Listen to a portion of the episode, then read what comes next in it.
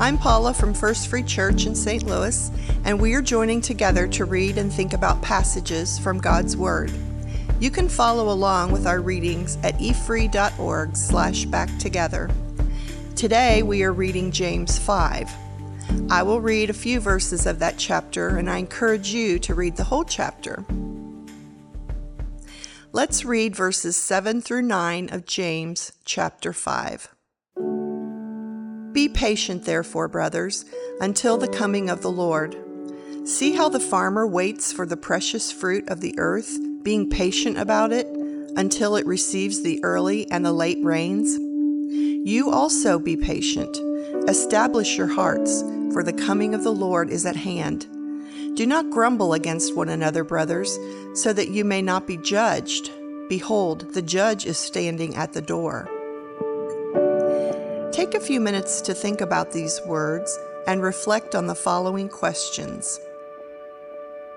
Number one, what is the connection between these suffering believers and the harsh warning for wealthy unbelievers in the previous verses?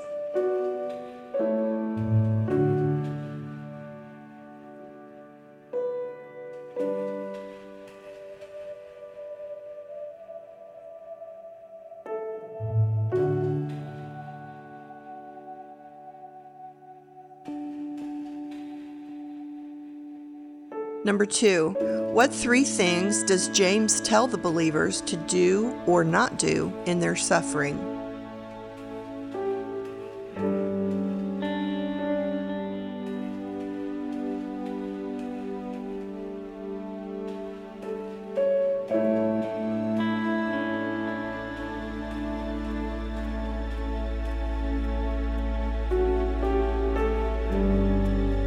Number three, what are some ways our waiting in endurance in the Christian life is like the waiting of the farmer?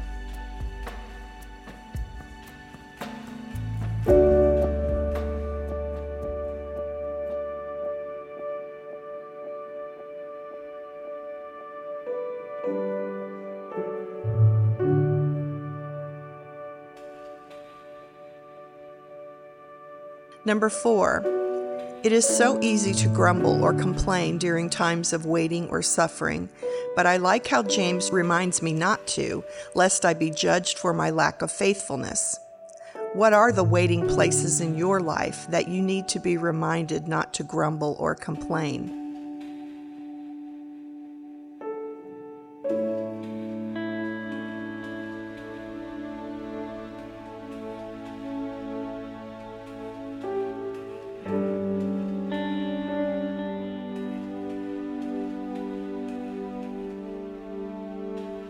Thanks for spending time in God's Word with us today.